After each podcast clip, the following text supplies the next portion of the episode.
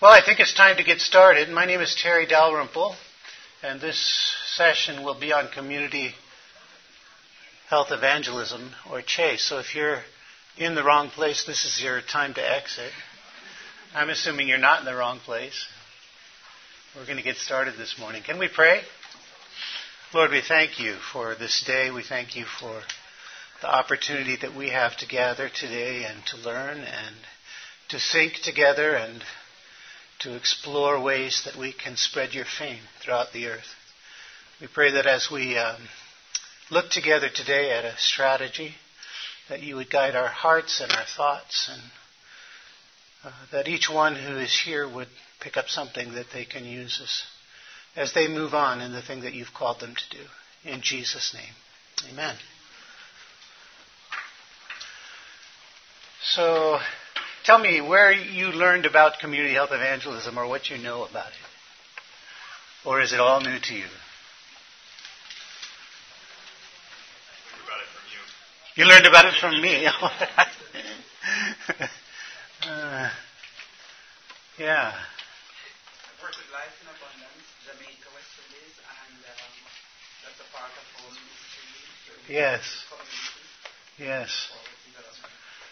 Florence picked up the book Multiplying Light and Truth, written by Stan Rowland, who was the guy who did the first CHE program in Uganda years ago. Um, and she started implementing uh, from reading the book. And uh, she thought Stan was dead. One day she met a ghost. Stan is still here, yeah. Uh,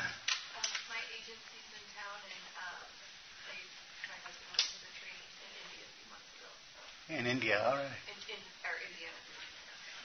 Okay. Yeah. Ch- yes. I interned with Life in Abundance in Kenya. All right. Yeah. Did you get into the Mathare slums? See Mission of Hope? Yeah. That's a big work. CHE is being used by about 650 organizations in 126 countries around the world, and um, it's really become a movement. I remember being with our board one day at Medical Ambassadors, and our desire was to let it go, to give it to the kingdom. So none of the material that we um, produce is copyrighted. We say it belongs to the kingdom. We give it to we give it to workers in the field in Microsoft Word so that they can uh, make it fit their context and edit and modify and uh, make it useful for for them and for their teams. Um, but I remember saying to uh, the board at Medical Ambassadors that wanted me to count everything, I said, there's going to come a day when we can't count uh, what God is doing, and that's going to be a good day. Uh, and that day is here. I went, I went into Liberia some time back. I knew of a couple small programs there, but I uh, really wasn't aware of what was going on because with CHE, you train trainers who train trainers who train trainers who train trainers. And so I've been able to count out to seven generations. So there's cousins and uncles and step cousins and, you know, step brothers and everything else out there that you can imagine. So I went into Liberia thinking that I was just going to find a few small things. Found one organization that had mobilized 10,000 CHEs in two provinces in the north. Uh, on that same trip, I discovered that Samaritan's Purse was using CHE in about 16 communities in Liberia. And before I left, they uh, told me that they were planning to use that as the foundation for their ministry throughout the country.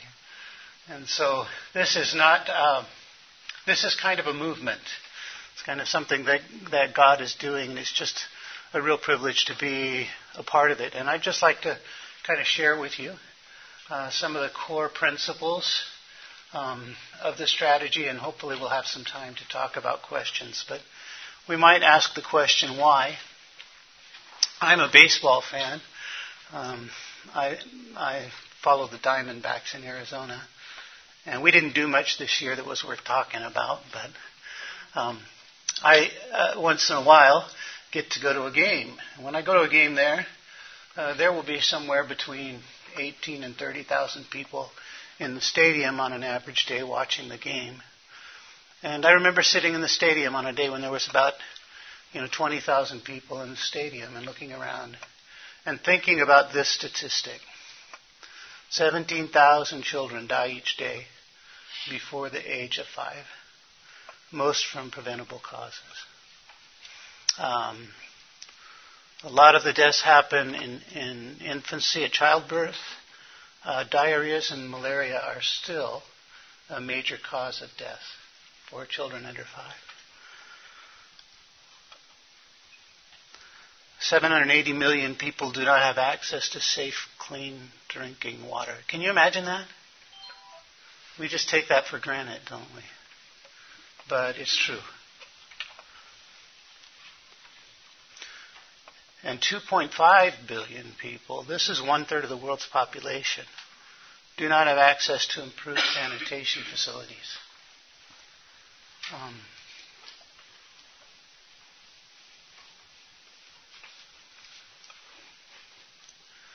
so I guess the question is do we as the church have an obligation, or is there something that we need to be doing about this? Is this something that we can just look the other way and, oh, well, it doesn't matter that people don't have clean water, their children are dying prematurely, that um, that's not the concern of the church. After all, if you feed somebody today, they're going to be hungry again tomorrow. If you save their soul today, they're saved forever. If you give them clean water, but you don't give them the forgiveness of sins, what have you accomplished? You heard that kind of thinking? I had to come to a place where I repented of that because I was taught to prioritize the commands of Christ rather than find a way to obey everything that Jesus commanded. And it's, it's, not a, it's not a question of what's more important, it's a question of who we follow and what he said.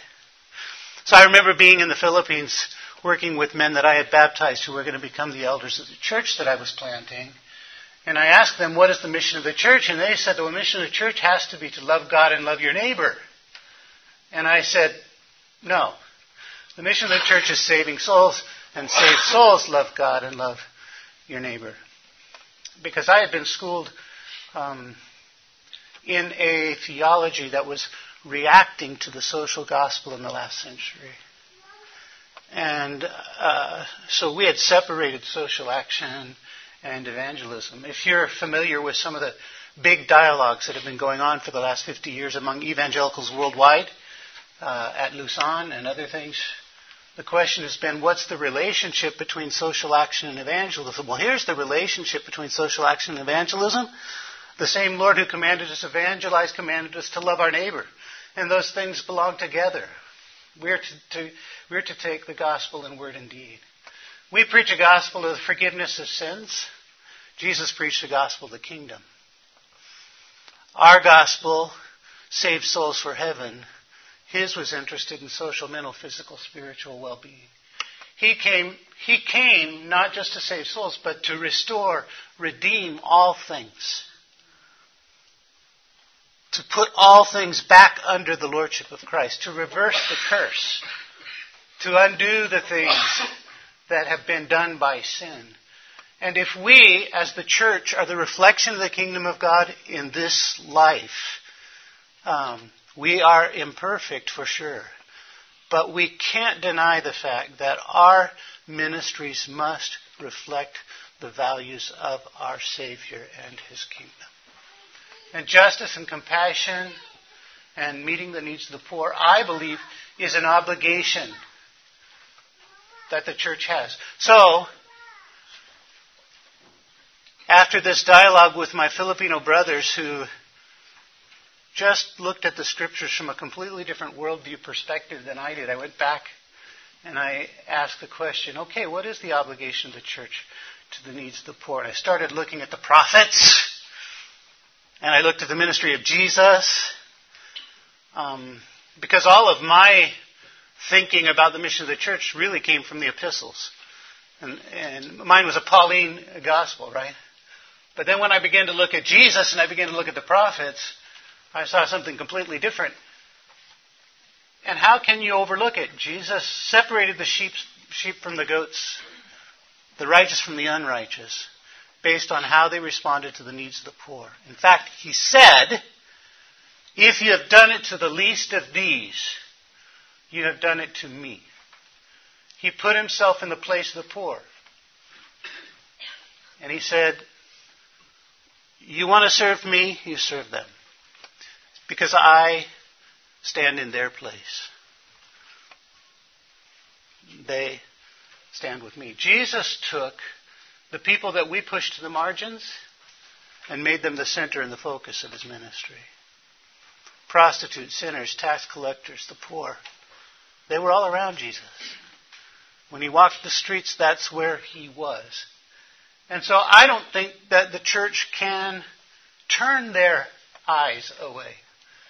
I don't think we can look the other way when 17,000 children are dying every day from diseases that are preventable. We have to do something. And the question is what? Because these are chronic problems. And in my journey toward holistic ministry, um, I set up a holistic church planting institute in Manila. And we trained 11 teams to do holistic church planting. Planted 11 churches in 18 months. Um, and what we were doing was asking the church people to give clothes and taking the clothes out and distributing them and um, gathering medical teams and taking them into the villages to do uh, curative things and preaching to the people that gathered. And um, and soon it dawned on me: we're not solving any problems here. Um, we're not making things any better. The people are still poor. They still don't have uh, access to health care. Uh, they're uh, and they were showing um, evidence of passive dependencies, unhealthy dependencies. Sometimes they'd get angry when we gave something to one family and not to another family. Ran a pastor out of the church because he was keeping money that we were supposed to be giving to him. And I thought, okay, I don't have enough money to lift the whole Philippines out of poverty. Um, my budget will never be big enough to do that. And I'm creating these unhealthy dependencies uh, rather than, than, um, than seeing them take responsibility for their own problems and use resources that are available to them to solve the problems. So I began to look for another approach. What do I do? And that's where I came to CHE. Um, CHE is a strategy uh, for integrating community based development, uh, disease prevention, with evangelism and discipleship. Here's a vision for you every church an agent of community transformation, bringing life, health, peace, and prosperity to the communities to use, uh, they serve. Do you believe that's, that's part of the mission of the church? That that's what God wants to achieve? I do. What did Jesus say? He said to his followers, You are the light of the world. Was he saying that just to flatter us? And then what did he say? They will see your good works and glorify your Father in heaven.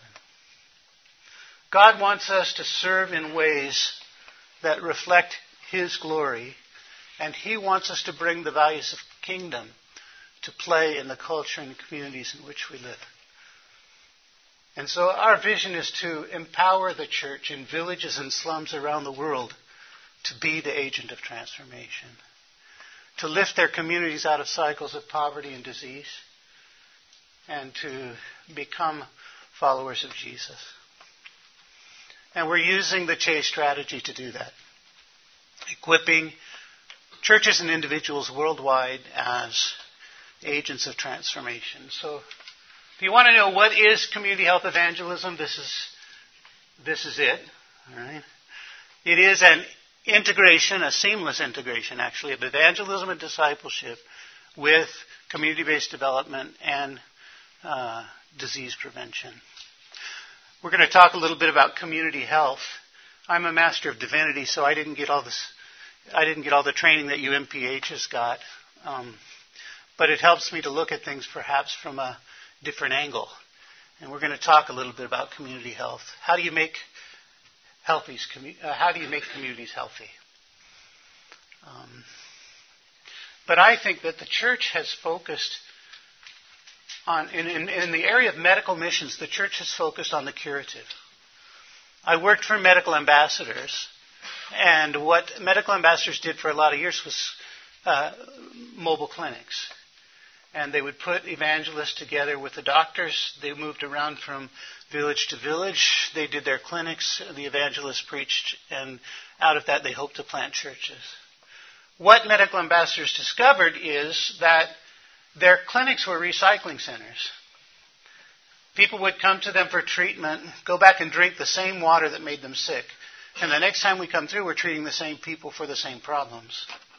So because we were focusing on the curative, we weren't dealing with the root causes of their illness. We weren't making the community healthy. And so, um, historically, in medical missions, we've focused on the curative aspects of medicine.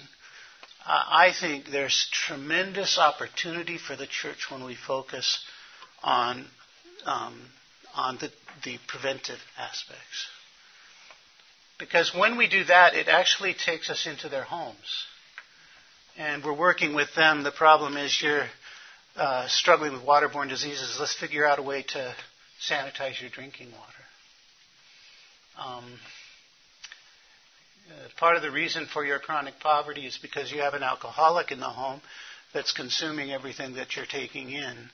Uh, let's deal with the alcoholism. Uh, and so, in the home, you begin to work with the individual, not just about curing a disease, um, but about transforming their life, about helping them to think and behave in ways um, that change things for them, that improve the quality of their life over the long term. Are you following me? So, what we're doing is we're training health workers to go into the home. We teach their volunteers. The average CHE, a CHE is a program and it's also a person. We call the person who goes into the homes and works with families the CHE, a community health evangelist. Here's what they look like um, fourth grade education, 40 something, female, and four children. And they're volunteers.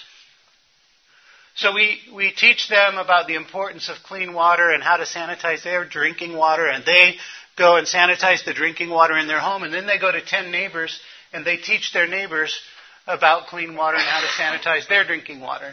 And then they come back and they learn about the living water, and they come to Christ and they go to the same 10 homes and they share the gospel with them. People come to Christ and small groups are formed, and those small groups then become part of a um, existing church or come together to plant a new church or become a disciple making movement.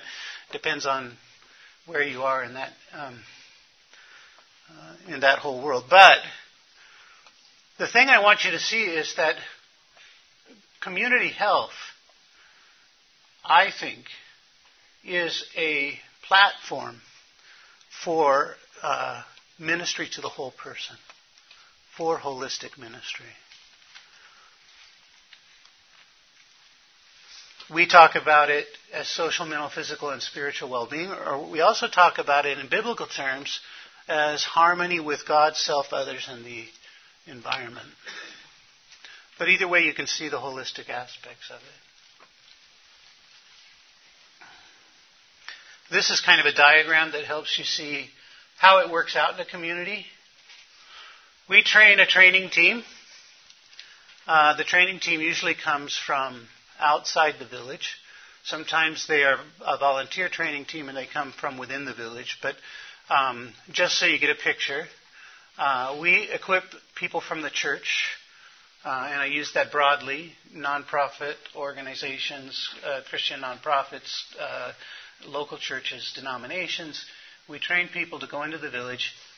And the first thing they do in the village is what we call awareness and mobilization. Um, the idea is that they are going to choose their priorities. They're going to identify assets. They're going to put together solutions. They're going to execute on their own plans. They're going to evaluate and they're going to repeat that cycle. And so what we need to do is to help them see they do have assets. There are things that they can use to solve problems, to help them understand the causes, why they have some of the problems that they have, and then wait for them to take action. And that's what we call community awareness and mobilization. We'll spend a lot of time in that because it goes to the question of ownership. If I go in and I tell them this is what you need and this is what you should do, then what I've done is bought a program. So what I need to do is to go in and work with them and help them see what they can do and then empower and equip them through training to do that.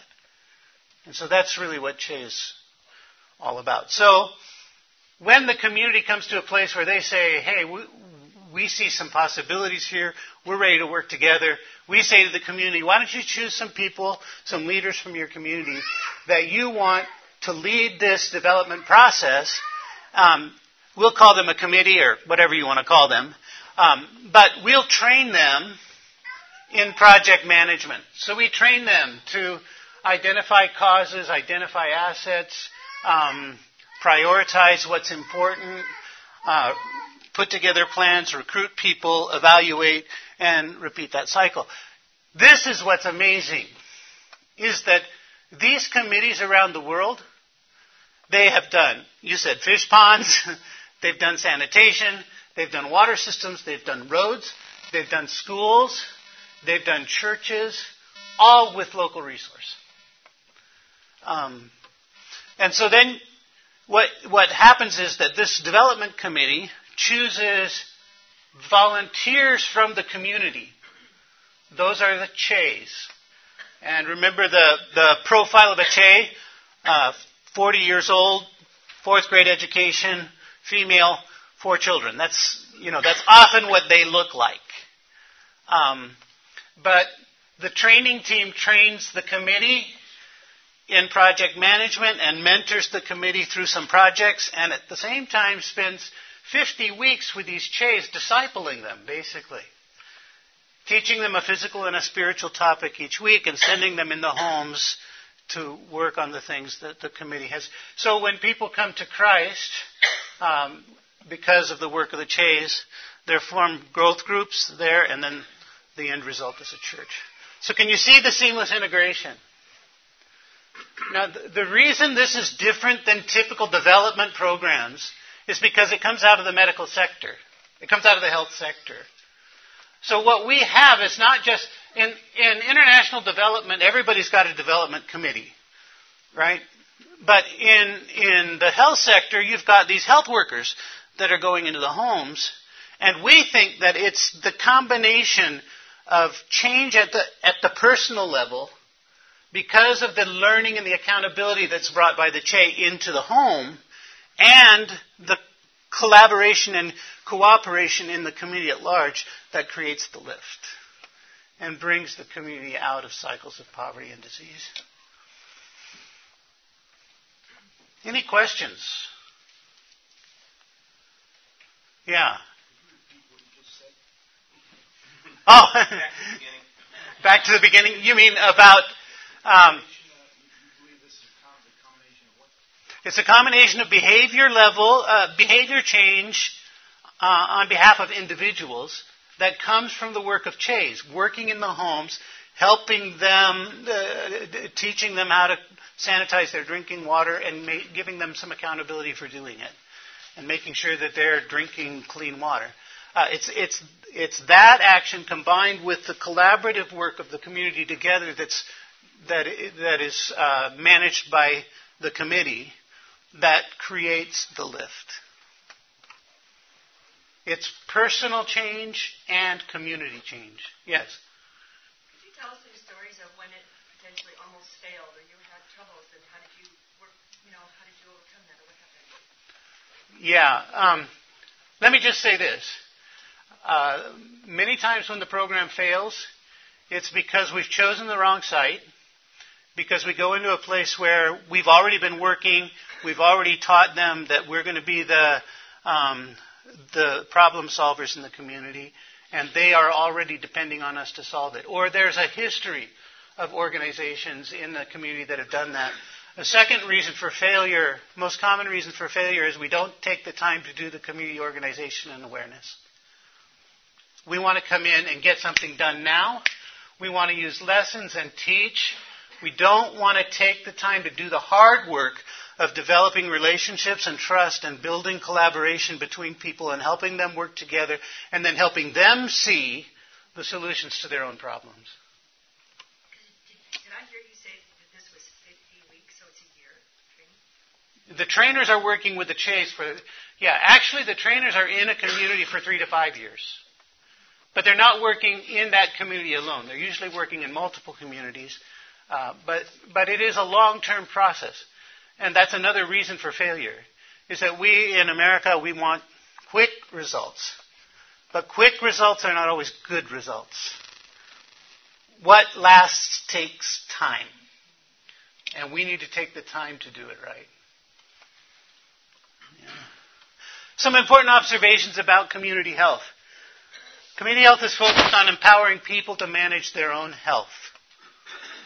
It's not about treating people who, you know, I think my, my, own view of health, honestly, um, and even though, um, even though I'm in community health and I want to think about myself differently, still deep down inside of me, there's this idea. Well, I can, I can go on eating what I want to eat, and I don't have to exercise every day and take care of myself, and the doctor's going to give me a pill at the end of the day. Uh, and that's exaggerated um, out in the developing world. Uh, and what people need to understand is that that health is something that we we manage personally, and we need to learn to take responsibility for our health.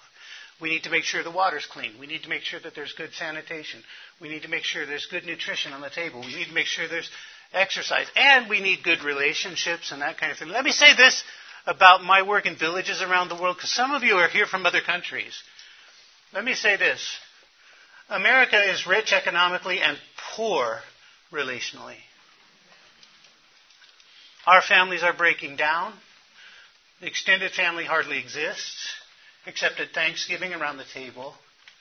Um, we don't have strong communities in our neighborhoods. And we don't have strong communities in our churches. In big churches, we sit side by side with total strangers. And we go home. And there are Americans all over this country who are broken, unhealthy people.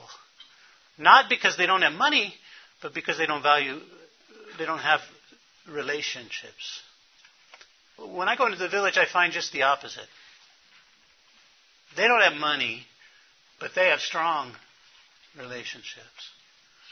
And something that I've learned um, about my own poverty I would rather not have another change of clothes in a big house and have strong relationships than the other way around.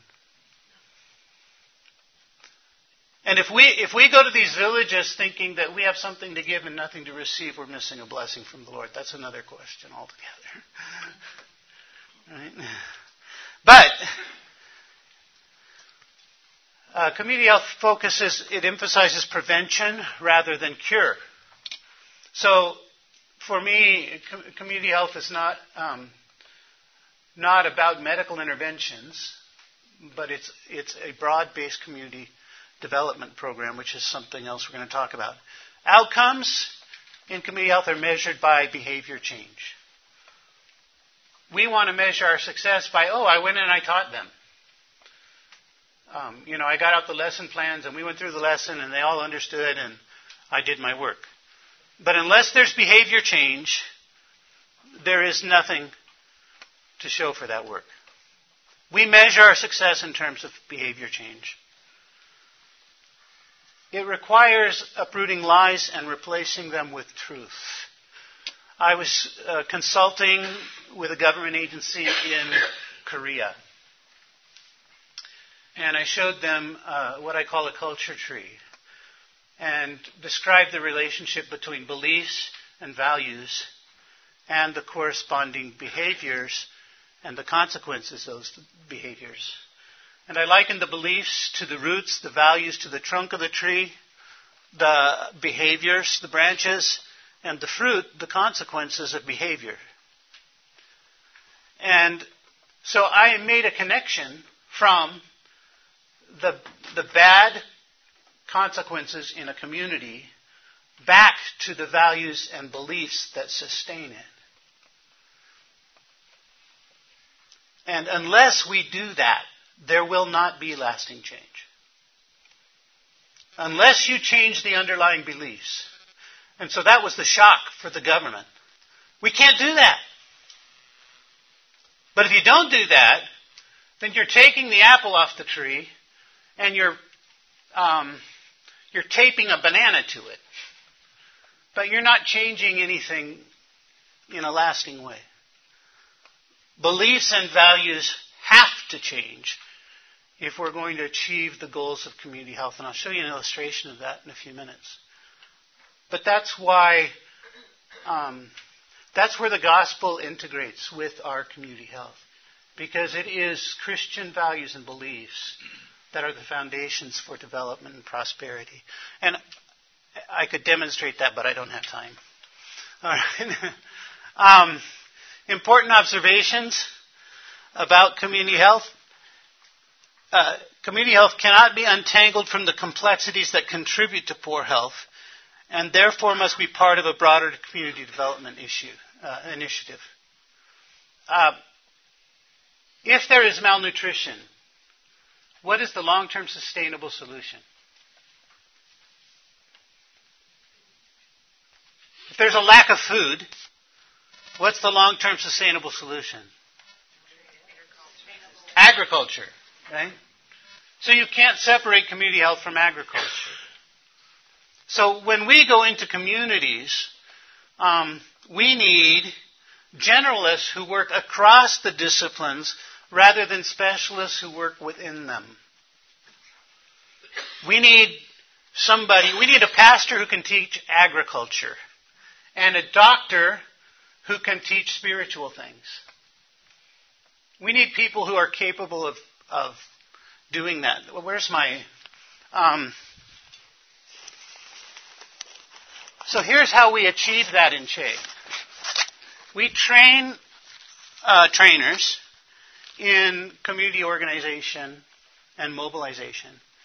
And when a committee identifies an issue that they're going to work on. The trainer has lesson plans that they can use to empower, to teach to that particular issue. And um, so here is a manual. This is one of 99 manuals in our curricula. There's maybe 12,000 lessons in our curricula. We give it to the trainers when they finish the training, and it's not something they're going to begin at the beginning and work through to the end. It's a cookbook. You know, I need to work on agriculture today. So here's a manual on participatory agricultural development. I'll show how that this was used in a community uh, later. We have time. Um, but what this does is helps the farmers to become researchers, uh, to identify the causes for their problems, uh, to look at their markets, um, their crop rotations, um, experiment with solutions, create their own solutions, and execute them. In agriculture, it's not always new technology that is the issue, it's the transfer of technology. When you've been doing something the same way for centuries, it's hard to change.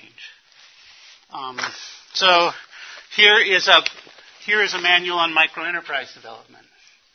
So that if that becomes the issue, that's what you deal with. Moral values. Um, in Zambia, we had a trainer recently who sat with an imam for two weeks and worked through this manual. At the end, the imam didn't come to Christ, but he gave him permission to work in his community. So he went and then met with the headman, and he spent two more weeks working through these lessons with the headman. The headman came to Christ, and when he did, the whole community declared for Christ 300 people uh, in a people movement um, as a result. So, um, do you ever think of moral values as part of community health? Um, and then we have the more typical stuff.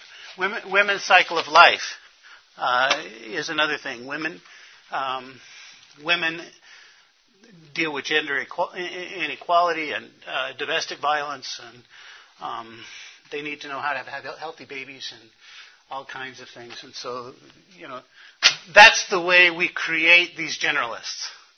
We make you a generalist Uh, and so if you go to work with a community, you need to be prepared to teach on whatever it is that they need and empower them. And then we set up a network around you of consultants and people who can, can you can connect with when you have a need. Another thing about community health, the aim is not projects in a few scattered villages, but movements that sweep the countryside. And these movements will be sustained by volunteer action. I'm going to talk about five keys to successful community health and development initiatives. And we're not going to have time to get through them all. We got about 25 minutes. But the first one is worldview. Um, and I've talked a little bit about that already. Second is integration. Third is local ownership. We'll come back to these one at a time. People before projects and multiplication. Thinking about worldview. Restoring dignity and vocation. This is my experience. Whether we're talking about Muslims in Indonesia, Malaysia, Central Asia, North Africa, the Middle East many times, or, or we're talking about Hindus in South Asia, Buddhists in Southeast Asia, we're talking about evangelicals in sub Saharan Africa, or Catholics in Latin America. In villages and slums, what we often find is that these major religions are a veneer over animism. The real belief in those communities is that spirits animate everything that's happening in my life. So if I get sick, it's because of a spirit. If I get lucky, it's because of a spirit. If I have an abundant harvest, it's because of a spirit. Spirits animate everything in my life. Um, and in that kind of a context, people see themselves not as having control over the resources that God has given them so that they can make life better, but they see themselves as victims of the spirit world.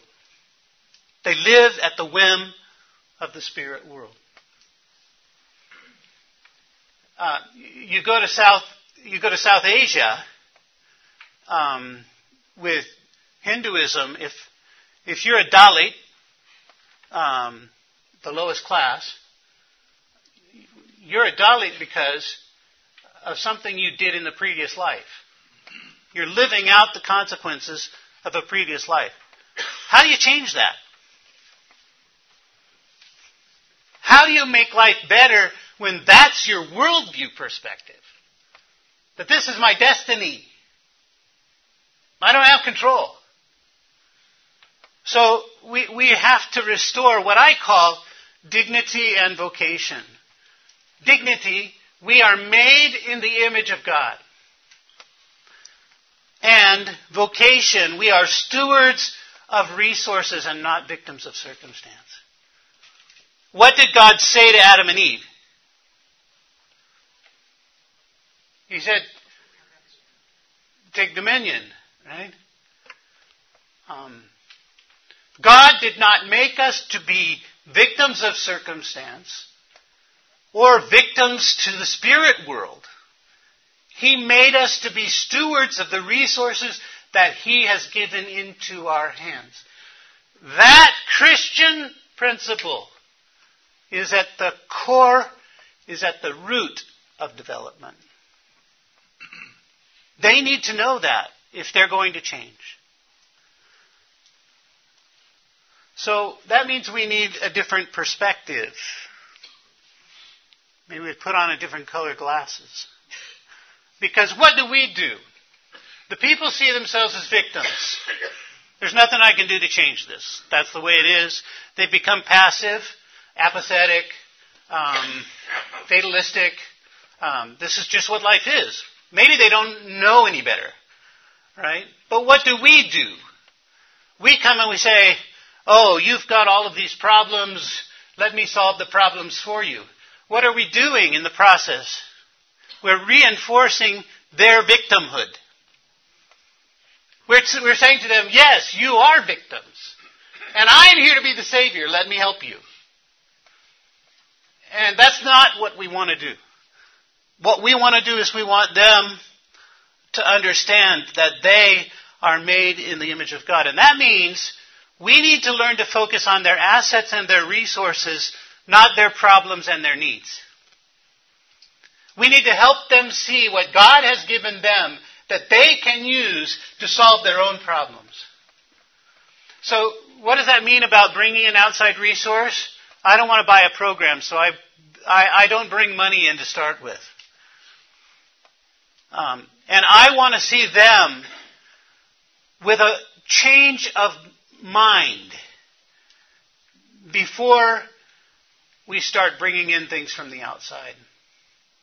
Where they understand themselves as stewards of resources. And they're looking to see what's available to them. And then when they have plans and they've worked 75% of the way there and they just don't have enough to get the, rest of the way or they need some knowledge that they don't have, then we can come alongside and do capacity building and help them along. So my, my rule about outside resources, not too soon and not too much. To say that we don't need outside resource is blind, right? But to start there is also hurting rather than helping.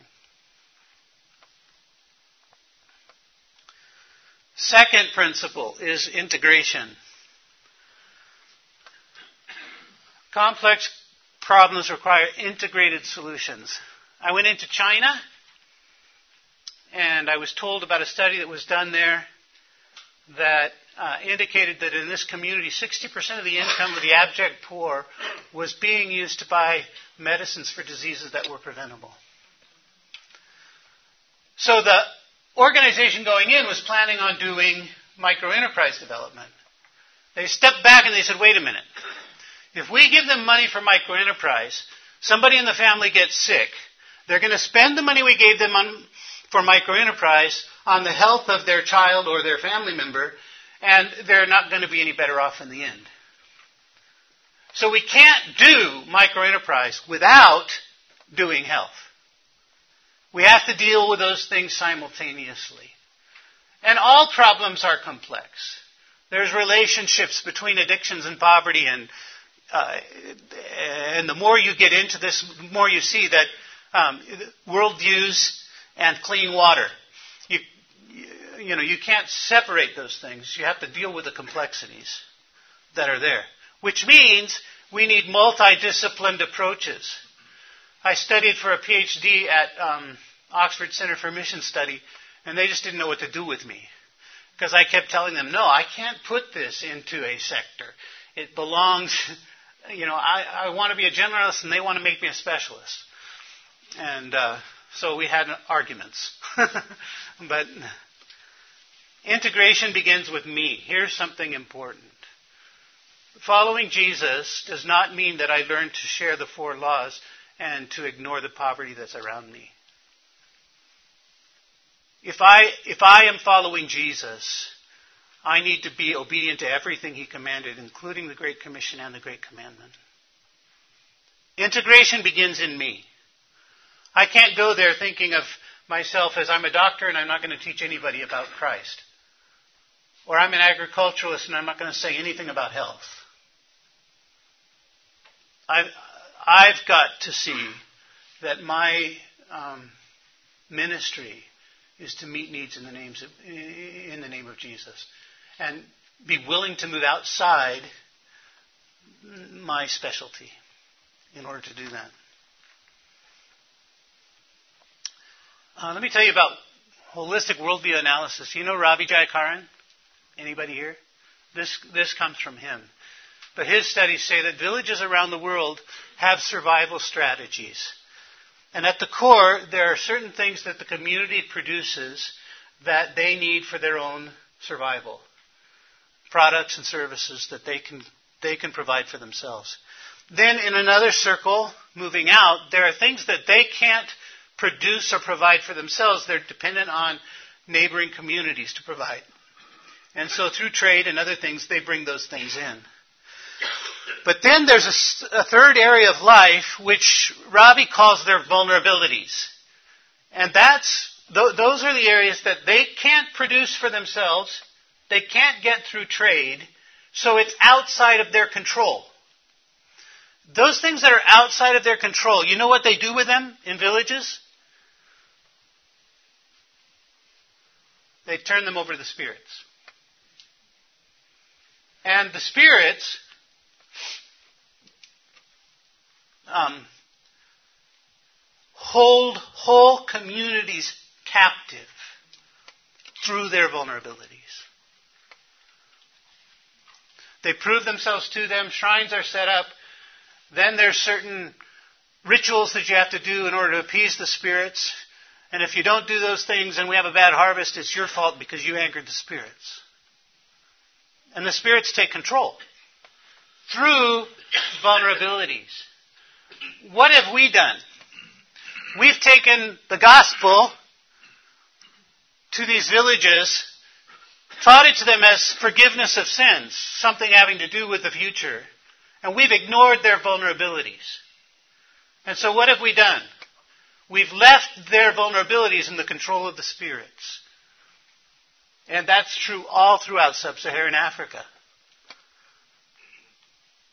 and in many other places around the world. So, what do we need to do?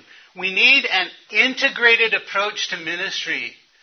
What are some of their vulnerabilities? Health, harvest, weather, things like disaster, disasters. Uh, those are their vulnerabilities. When we begin to work in those areas, we actually enter into spiritual warfare. And until we work in those areas, we're not going to truly make uh, disciples of Christ whose minds have been transformed by the truths of the gospel. So it's not enough just to say God loves you and has a wonderful plan for your life. They need us to enter into their vulnerabilities and help them understand that, that God has created them in His image as stewards of resources, and there are solutions that they can use their minds to discover because of what God has put in them. I take you to Papua New Guinea, um, and this is a good illustration of integration. When I went to the uh, went to Papua New Guinea, I went to the National Department of Health, met with a man who was responsible for the Healthy Islands Initiative, a 10-year initiative, community health initiative, supported by AusAid and the World Health Organization. And uh, uh, when I sat down with him, he said to me, There's only one institution in this country with the capacity to do what we need to do in the area of community health, and that's the church. I need someone to mobilize the church. So I said to him, I can mobilize the church, but I can't silence it. And if we, uh, if we take uh, the church into the community to work on the priorities of community health, they are going to take the gospel with them. He leaned forward and he said to me, the World Health Organization and AusAid in this part of the world define health as social, mental, physical, and spiritual well-being. The problem is they don't understand spiritual. As far as I'm concerned, in this country, spiritual is Christian. And he gave us permission to work with the regional and district health offices across the country um, to to train people within the department to work with the churches, to mobilize the churches to do CHE. So I came back a year later and we had work in 51 different communities at this time, uh, and it continued to grow from there. Um, but in the Lufa district, in the Eastern Highlands, before we started, the district health officer there said to me, We've been trying for 30 years to get people here to use latrines, and we have 3% compliance. Because people here believe that evil spirits inhabit human waste and they hide in dark corners. So if you build a latrine, you're building a spirit house that nobody will go into. I came back a year later. That district, I don't know if it's true, but this is what he said. The district health officer was jumping up and down, smiles all over his face. He said, We have 100% compliance. In a year. And then I went and saw the saw the latrines. I saw them like this. I saw them lined up ten side by side um, outside the village, and everybody had their own little padlock, and it looked like they were being used. And so, I think what he was saying was true. When I saw those latrines, I said to myself that this is not just a physical intervention. This is a spiritual revival. They have overcome the fear of evil spirits by the teaching that Jesus, by his death on the cross, not only forgave our sins, but he disarmed the principalities and powers and set us free from their oppression. And now they're free to do what's in their best interest. Now, nobody in Bible college or seminary ever told me that a latrine would be an indicator of spiritual growth.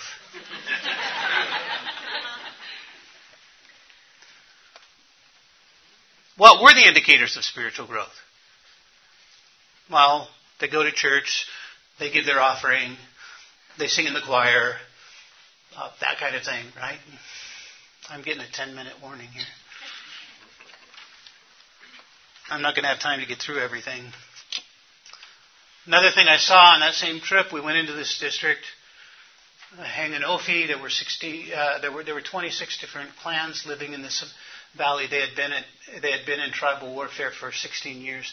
No child had been educated in Hanganofi for 16 years because of the war that was going on between them.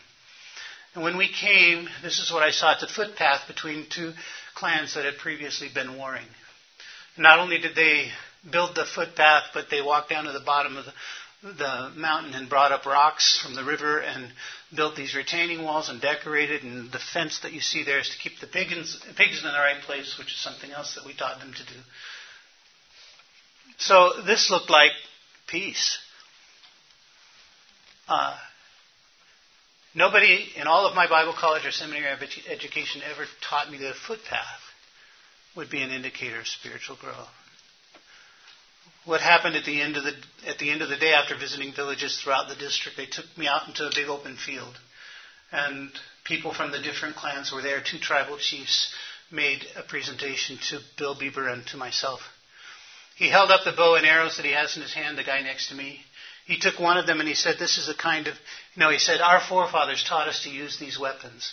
This is the kind of arrow that we use to kill pigs. He put it back. He took out another one. He said, This is the kind we use to kill each other. Then he put them together and he said, I want to give them to you because you've come here and you've taught us a different way of life. You've taught us to live at peace with one another. And now you're sitting there thinking, what does peace have to do with community health? Well, if you're worried about somebody stabbing you in the back, you're not worried about building a latrine. So when you go in to deal with the issues, they need to define what they are. And that takes us then to the question of local ownership, which is the third principle. The people need to own their own problems and create their own solutions. They need to be involved in needs assessment, planning, resource acquisition, management, implementation, multiplication, evaluation. It needs to be their process from beginning to end. If you come to CHE training, we teach you how to do that. Local ownership requires active participants rather than passive recipients. It's demonstrated through volunteerism, and this is important. If people have ownership and they're engaged, they're voluntarily using their time to improve things for themselves and for the rest of the community. Uh, when I was at Oxford, I got in trouble with people from all over the world who said, You can't ask poor people to volunteer. And I said, if you don't ask them to volunteer, how do you measure how do you measure behavior change? There's and how do you multiply what you're trying to do? Jesus knew the importance of volunteerism. He started a volunteer movement. He didn't volunteer to pay any of his disciples. But they changed the world. And local ownership is strengthened through capacity building when they begin to work on an issue, we can come alongside and help them understand how they can do it better. Let me, let me close with this story. This is in, I don't have time for this one. Sorry. The fourth key is people before projects. A lot of times when we do community health, we want to know how many children were immunized and how many children were fed and that kind of thing. But if we really want long lasting results, these are some of the things that we're looking for. We're looking for people um, in the community who see a, uh, a better future and have a hope that it can be achieved. Inspiring hope. Shared vision. That's what we're looking for as an outcome. Another outcome is leadership.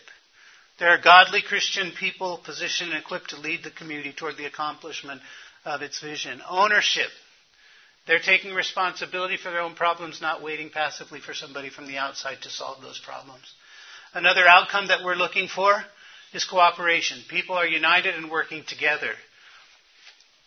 That's important because um, together they have pieces of a puzzle uh, that, when they come together in collaboration, make a beautiful picture.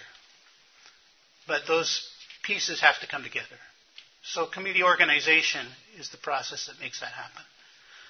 Volunteers, there's a significant number of people taking initiative and acting sacrificially to meet the legitimate needs of others. That's the definition of love from 1 John. Not that we love God, but that He loved us and gave His Son as an atoning sacrifice for our sins. God took initiative to act sacrificially to meet our needs. And that's what we want to see in the community people doing the same thing. Dignity. People have recovered their identity as made in the image of God and their vocation as stewards of creation. Instead of being controlled or victimized, they are stewards. We want them to have new skills um, and access to resources, and we want to see Christian community and witness. And when those outcomes are achieved, then you begin to see change. Then you begin to see transformation. And these other things happen. Churches are established, health improves, agriculture becomes productive, jobs are created, water systems and roads, peace, justice, compassion, and righteousness in the community. But notice, those are not what I am achieving. Those are what the community achieves. So what we're looking for in terms of outcomes for our ministry is empowered people who will change their own environment. Does that make sense? And the fifth key is multiplication, making movements rather than projects. So there they are. Five keys to successful community health initiatives. And I have about three minutes for questions. Any questions you might have?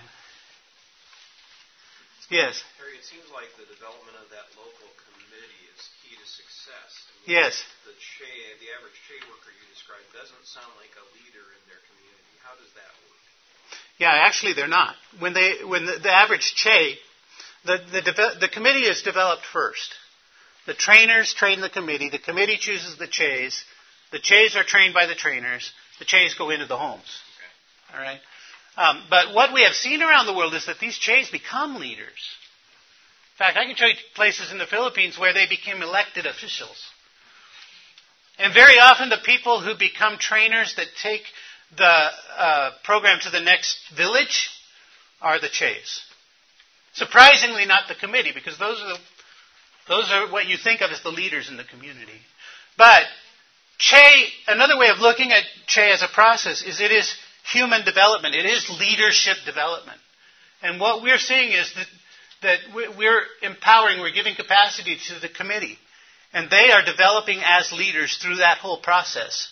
And the CHEs are developing as leaders. And it's really that leadership that takes the community to the next level. It's leadership development, but it's not book work. It's people work. So you're seeing gender hasn't been a big barrier in that, you know, the female versus the male. Uh, what what typically happens, and there are ways that we, if you come to training, we'll help you work with this, right? But typically, what will happen is the men will be elected to the committee, and the the, the women will be the CHEs, which creates uh, an interesting thing, because the church planters in CHE programs are the CHEs, the majority of them, women. Okay? Um, are there any additional resources that you can recommend for learning more about this?